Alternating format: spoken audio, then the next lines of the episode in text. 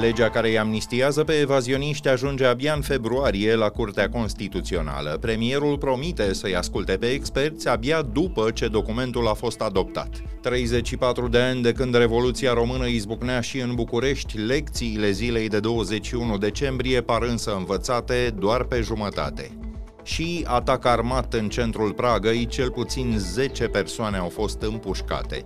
E joi, 21 decembrie, ascultați știrile zilei de la Recorder.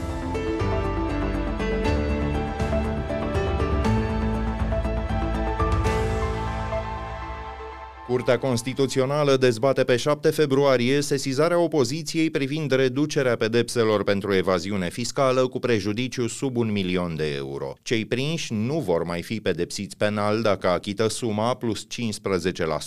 Același prag e introdus și în cazul dosarelor DICOT.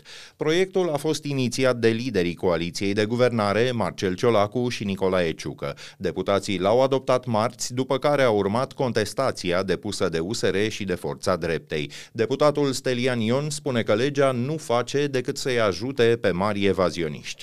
Ăsta este scopul principal. Al doilea scop este acela de a avea pârghii împotriva oamenilor de afaceri, a celor care fac afaceri uh, corecte în România atacăm această lege pentru că ea este cel puțin la fel de nocivă ca legea lui Rădulescu Mitralier. Dacă vă amintiți, în anii trecuți venise celebrul deputat PSD de pe acea, din acea uh, legislatură cu un proiect care propunea anumite amnistii, un fel de amnistie. Într-o discuție informală cu ziariștii, din care însă au apărut mai multe extrase în presă, premierul Ciolacu și-a apărat proiectul invocându-i pe fotbalistul Lionel Messi și pe cântăreața Shakira. Cei doi au plătit amenzi consistente fiscului din Spania în dosare de evaziune fiscală. Potrivit premierului, legea va fi schimbată dacă experții de la parchete au alte puncte de vedere. Critici la adresa ei au fost deja formulate de procurarea șefă a parchetului european, Laura Codruța Căveși.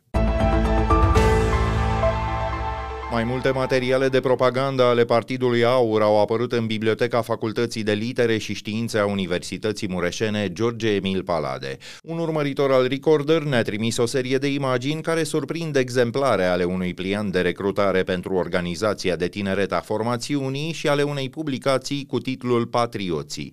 Codul de etică al instituției interzice activitatea politică în spațiul universitar. Incidentul ne-a fost confirmat în această după-amiază chiar de rectorul universității, care e în același timp senator PSD, Leonarda Zamfirei. Am rugat acum chiar uh, decanul să coboare în bibliotecă și, într-adevăr, pe o masă uh, erau puse câteva flyere și câteva broșuri uh, despre care mi-ați spus.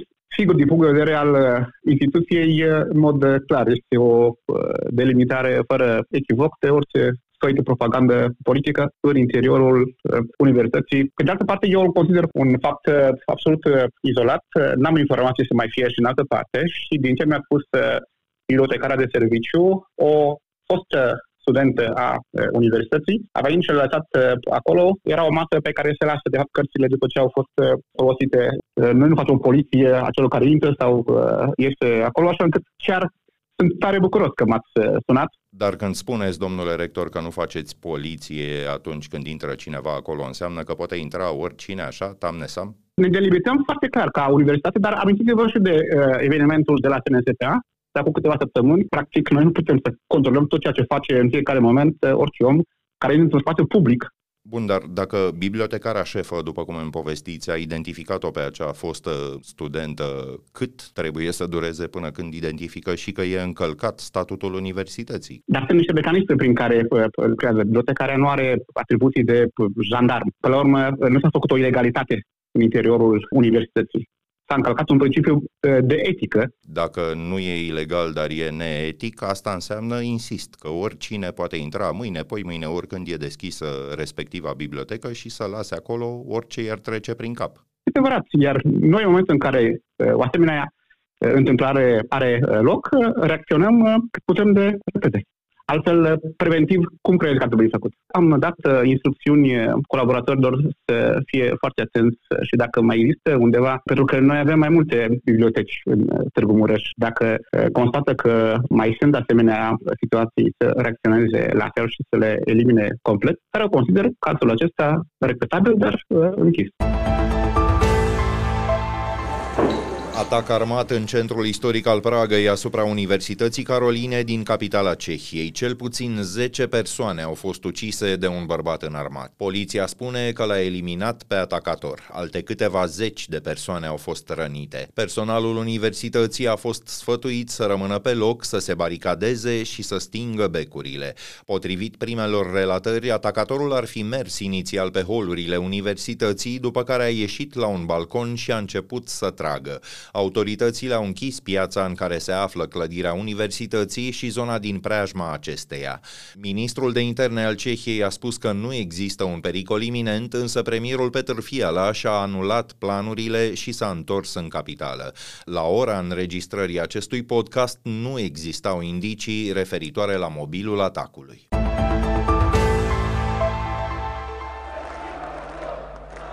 Doresc de asemenea să adresez mulțumiri inițiatorilor și organizatorilor acestei mare manifestări populare din București, considerând aceasta ca o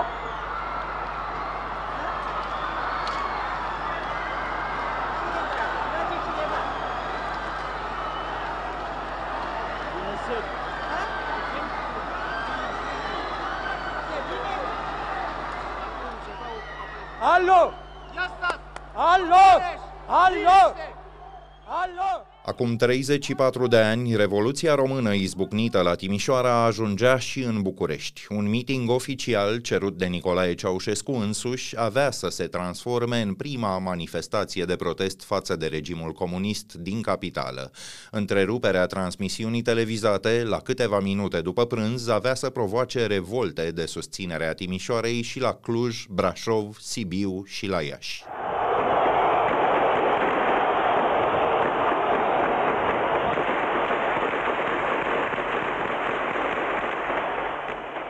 Câteva mii dintre participanții la mitingul din București au rămas în grupuri în piața Universității, piața Romană și în piața Unirii. Alți bucureșteni li s-au adăugat, iar numărul forțelor represive din Ministerul Apărării, cel de interne și de la securitate a fost suplimentat la scurtă vreme. În jurul orei 18, pe Bulevardul Magheru a fost ridicată o baricadă din mobilier stradal, tomberoane și din câteva automobile. S-a tras în manifestanți și s-au făcut numeroase arestări.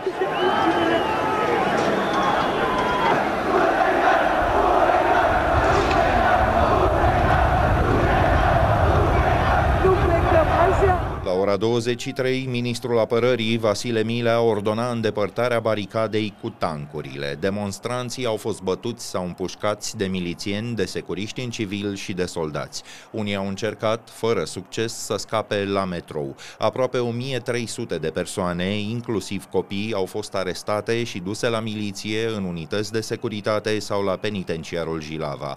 Odată puse în mișcare însă, evenimentele nu au mai putut fi oprite. Revoluția, cea mai sângeroasă din fostul bloc comunist, avea să ducă la îndepărtarea regimului Ceaușescu. Participant la Revoluție pe 21 decembrie 1989, scriitorul și gazetarul Cristian Tudor Popescu a rememorat recent, în cursul emisiunii Recorder Cap la Cap, câteva dintre cele întâmplate atunci. Eu am ieșit atunci în piață, am ieșit noaptea, după amiaza și noaptea aceea, și vă spuneam că într-un anume moment, fiind cu mulțimea, atunci, în uh, noaptea aceea, uh, după ce am început să strigăm și jos comunismul. Până atunci strigasem jos Ceaușescu.